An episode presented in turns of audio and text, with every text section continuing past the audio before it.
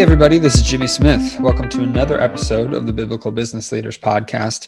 Excited to be coming back at you for the second week in a row. I know I took a quite a bit of time off in between the the last podcast I did and the one before that. So excited to be coming at you with a couple different episodes, and I've got a bunch more ideas as well. Uh, thanks to all of you in the Facebook group that did respond with different ideas that you'd like me to cover. Uh, this this one this week is going to actually be from a topic that somebody suggested in the Facebook group, and it's going to be on servant leadership. So excited to be able to talk to you about that and also really we'll get into it more in a minute but this is something that has recently become more and more popular in the last 40 or 50 years but the bible really covered it about 2000 years ago. So uh, pretty exciting uh, to see uh, you know how many different things today that are talked about as ways to lead or how to run your business that really do stem from the bible uh, both in the old and in the new testament. So uh, I'll get into the, more of that in just a minute. For any of you that are new or haven't joined our free Facebook group, go ahead and you can click the link in the description,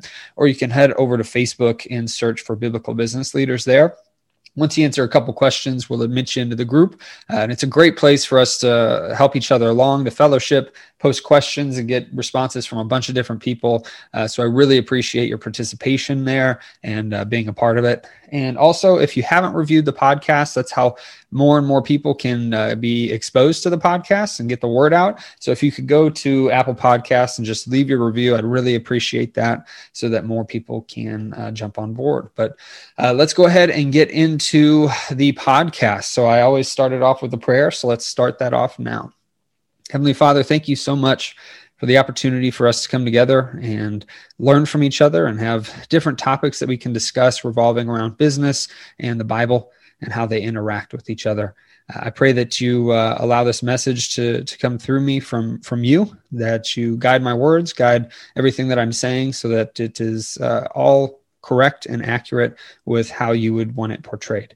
Uh, thank you for everybody on this podcast listening now and that will listen to the recordings in the future. And uh, I pray for your blessings over it. In Yeshua's name we pray. Amen. Okay, well, let's go ahead and get into it. So, like I said, the uh, topic at hand today is servant leadership. So, uh, I'll just start off with the definition of what I found online of what servant leadership is. So, uh, the phrase servant leadership it was actually coined by somebody named Robert Greenleaf when he used it for the first time which I'm you can't see this because this is an audio only podcast right now, but uh, use it for the first time, I air quotes, in his essay that was published in 1970.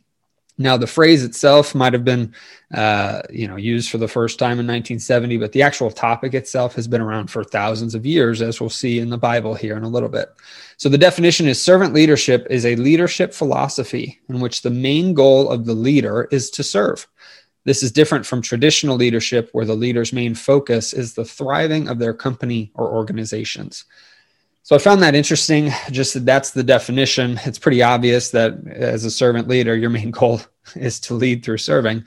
But I would also say that the traditional leadership definition of where the leader's main focus is the thriving of their company or organizations is also a servant leader's uh, goal as well, right? And really the concept is that by serving your employees or your customers that that will ultimately lead to the thriving of their company or organization. So obviously the uh, the two different i guess traditional leader versus servant leader pretty much everything online is going to point towards you need to be a servant leader um, to be successful. And uh, i agree with that. But uh, i'll give you a couple different examples as well. So traditional leaders typically sees leadership as a rank to obtain, where a servant leader sees leadership as an opportunity to serve others. Traditional leaders uses power and control to drive performance, where servant leaders share power and control to drive engagement. Traditional leaders measure success through output. Servant leaders measure success through growth and development. Traditional leaders speak. Servant leaders listen. And then traditional leaders believe it's about them, where servant leaders understand it's not about them.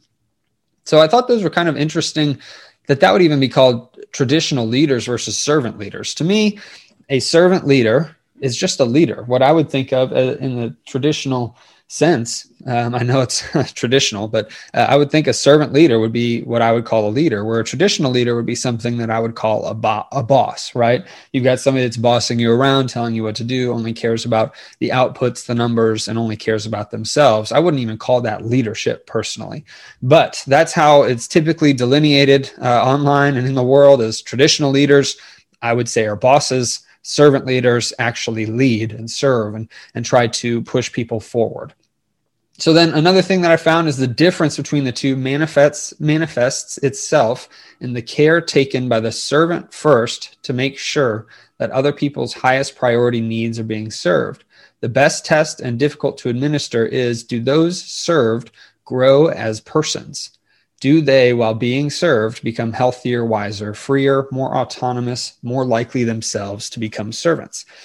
I thought that was a really good way to think about it um, because if you're, you know, working in your organization and you're, you know, uh, in charge of other people, the ultimate goal should be to raise those people up, to help them become leaders themselves, to help them grow and prosper and become better people versus if you're uh, you know a boss a lot of times it's hey you need to get these things done. You need to get these turned into me.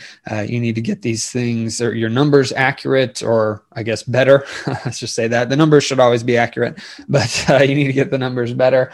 Uh, so that's kind of the difference there is you are looking to raise other people up through the way that you are leading them through the way that you are managing them versus delegating things to them and having them the employees just do what they're told and not try to have any autonomy in their their lives or their careers. Um, there were a couple other suggestions that I found for embodying servant leadership. So, in some of these, I might actually disagree with a little bit, but uh, because I believe that it's easy to get it mixed up, servant leadership, with also kind of being a doormat, right? Of allowing people to walk over you and everything that the other people want is what you should be doing. There is a uh, an aspect of this to where you need to be able to say yes this is good for me to do or no this is bad for me to do and one of those is just striving to understand other people i think that at a certain point, yes, I agree with that. But at another point, it can be detrimental if you're just really trying to understand somebody else so much that it pulls your attention away from things that need to be done. In addition, the other thing that I saw in here that I kind of disagree with is doing whatever it takes to help people win. Um, now, they explain it as in that situation, they don't work for you, you work for them. Uh, but doing whatever it takes to help people win can also be dangerous as well. So, those are two of the things that I didn't really agree with whenever I was looking at some of the servant leadership stuff. You essentially don't want to just let other people walk all over you. Um, that's the risk you run when you're trying to be more of a servant leader versus, uh, you know, more of a boss or something. Um, so I would just caution you on that if you're looking to be a servant leader. But what we'll get to here in a little bit is that ultimately being a servant leader comes down to serving God first and caring about that relationship first and foremost, and everything else kind of falls into place. Now, from a biblical perspective, there's a couple different verses that I found, and there's tons of them all over the, the, Bible that talk about maybe not directly, but indirectly about being a servant leader and a, uh, a good leader for your organization or your people uh, that you're in charge of. But uh, in Matthew 20, 25 through 28, this is what Jesus said about leadership. But Jesus called them together and said, You know that the rulers in this world lord it over their people and officials flaunt their authority over those under them. But among you, it will be different. Whoever wants to be a leader among you must be your servant, and whoever wants to be first among you must become your slave. For even the Son of Man came not to be served, but to serve others and to give his life as a ransom for many. So that that's pretty clear the definition, right? Uh, the first half of that is talking about rulers of this world lording it over other people or over their people, and to me that's that's what I would typically call a boss, or in this case would fall under the traditional leadership style. And then the last half of that verse uh, literally says you must be the servant, right? Uh, if you want to be a leader. So that is servant leadership in the Bible. And then the next one is a, a great story in John 13. uh, about when Jesus was washing or were washing the disciples' feet. And I'll just read the last few verses in that chapter. Uh, when Jesus had finished washing their feet, he put on his clothes and returned to his place. Do you understand what I have done for you? He asked them. You call me teacher and Lord, and rightly so, for that is what I am. Now that I, your Lord and teacher, have washed your feet, you also should wash one another's feet. I have set you an example that you should do as I have done for you. Very truly, I tell you, no servant is greater than his master, nor is a mess- messenger greater than the one who sent him. Now that you know these things, you'll be blessed if you do them. So that's also very clear um, that not only was Jesus serving the disciples and doing that, but he was also teaching them the lesson that, hey, you're going to be doing this too.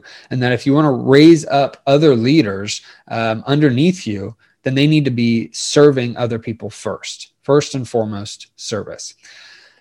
Now, there's plenty of other examples in the Bible of servant leadership being better than traditional leadership. You know, Moses and the Israelites, all of the disciples in the New Testament. Um, I would even say David. Uh, if, if, you look specifically at the story of David and Goliath, nobody wanted to risk their lives to try to fight Goliath, and David David was me first, right? Hey, he was he was the one that wanted to go out there and do that. So there's all the different examples in the Bible that I've mentioned, plus more, where talks where it talks about servant leadership.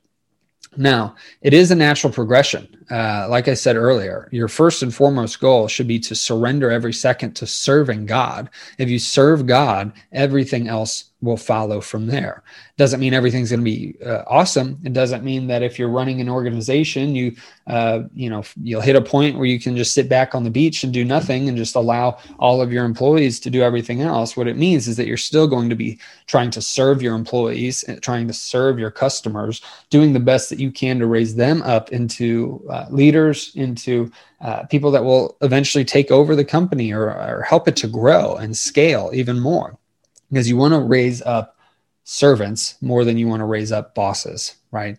So, some practical applications to kind of take away from this. This was just a quick overview of, of servant leadership and how it relates to the Bible. Um, versus traditional leadership or being a boss. Some practical applications. Um, I would say be willing to take out the trash, right? Clean the restrooms, do some of the dirty work. It doesn't mean that you're the one doing that all the time, but allow your employees or the people that are working with you to see you do those things. You know some of the paperwork that you don't like which i would say typically from a business perspective yeah you want to offload those tasks so that you have more time to do things that um, you know you should be doing.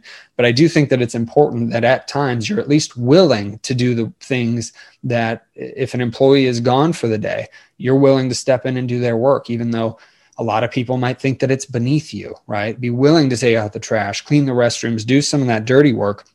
Don't do it all the time. Don't spend all your time doing that, but be willing to do those things. Uh, the next one I would say is allow employees uh, autonomy to make decisions and trust them. Whenever uh, we onboard employees in our business, one of the main goals is we've got a four week training program where each week we slowly and surely start uh, loosening the reins to where by the end of those four weeks, they're the ones in charge of it. And we don't have to worry about it anymore. We give them autonomy to do that task, to make it better, do it better than we did, and allow them to bring us suggestions, right? We're also looking for people, if they bring us employee suggestions that can make the process better, that can uh, make it quicker, more efficient, we want to listen to them. We want to make sure that we're here to listen to them, empower them to make those decisions in the organization.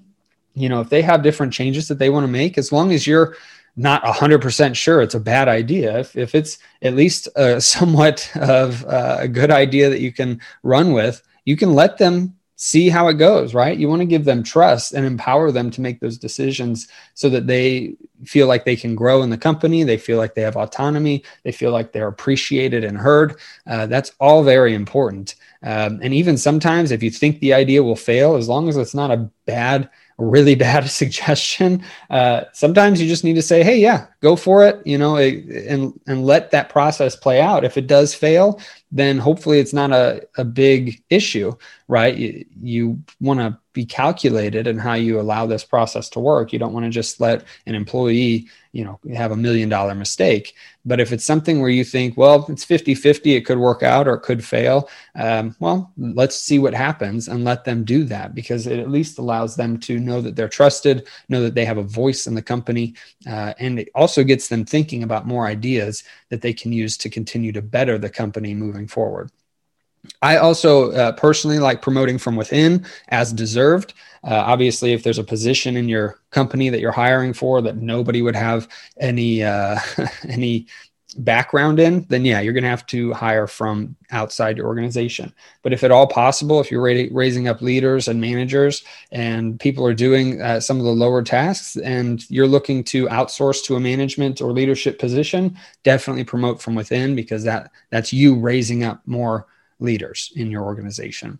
Um, and you definitely want to be looking out for other servant leaders, right? Just because somebody's really good at a job doesn't mean that they'd be the best servant leader. They might be great at crunching the numbers, but they don't help out the team. They don't uh, take out their trash whenever they need to. They don't. They aren't willing to do anything to make the business better. So you want to look for the servant leaders that you can raise up in your company. And then lastly, I said this earlier, but uh, Jesus, whenever he was washing the feet uh, or washing the disciples' feet and discussing servant leadership and leadership in general, um, he was not reduced to a doormat, right? He was still somebody that wasn't being walked all over. He was doing it out of love, out of service to God, and out of service to the disciples and other people. His his service was with purpose whenever he did those things. So, like I mentioned earlier, you don't want to be the person you know always doing the worst jobs just because you want to show that you're a servant uh, but you want to make sure that you're willing to do those things if they come up uh, and be the first one that says that you'll do it. And so the whole point is to make sure that you're training modeling multiplying your servant leaders in your organization, just like Jesus did with the disciples. So that's the podcast on servant leadership. Really excited to bring this to you and be able to discuss different ways that the Bible uh, already had this topic uh, discussed 2,000 years before it actually became uh, a topic in the rest of the world in the year 1970. So pretty cool to be able to, to see that. If you have any questions or anything else that you want me to cover revolving around this topic, post that in the Facebook group and we can all uh, work together on it. I'm happy to do a follow up uh, podcast on this if if needed. But hopefully this was helpful to everyone, and I uh, hope you have a blessed week.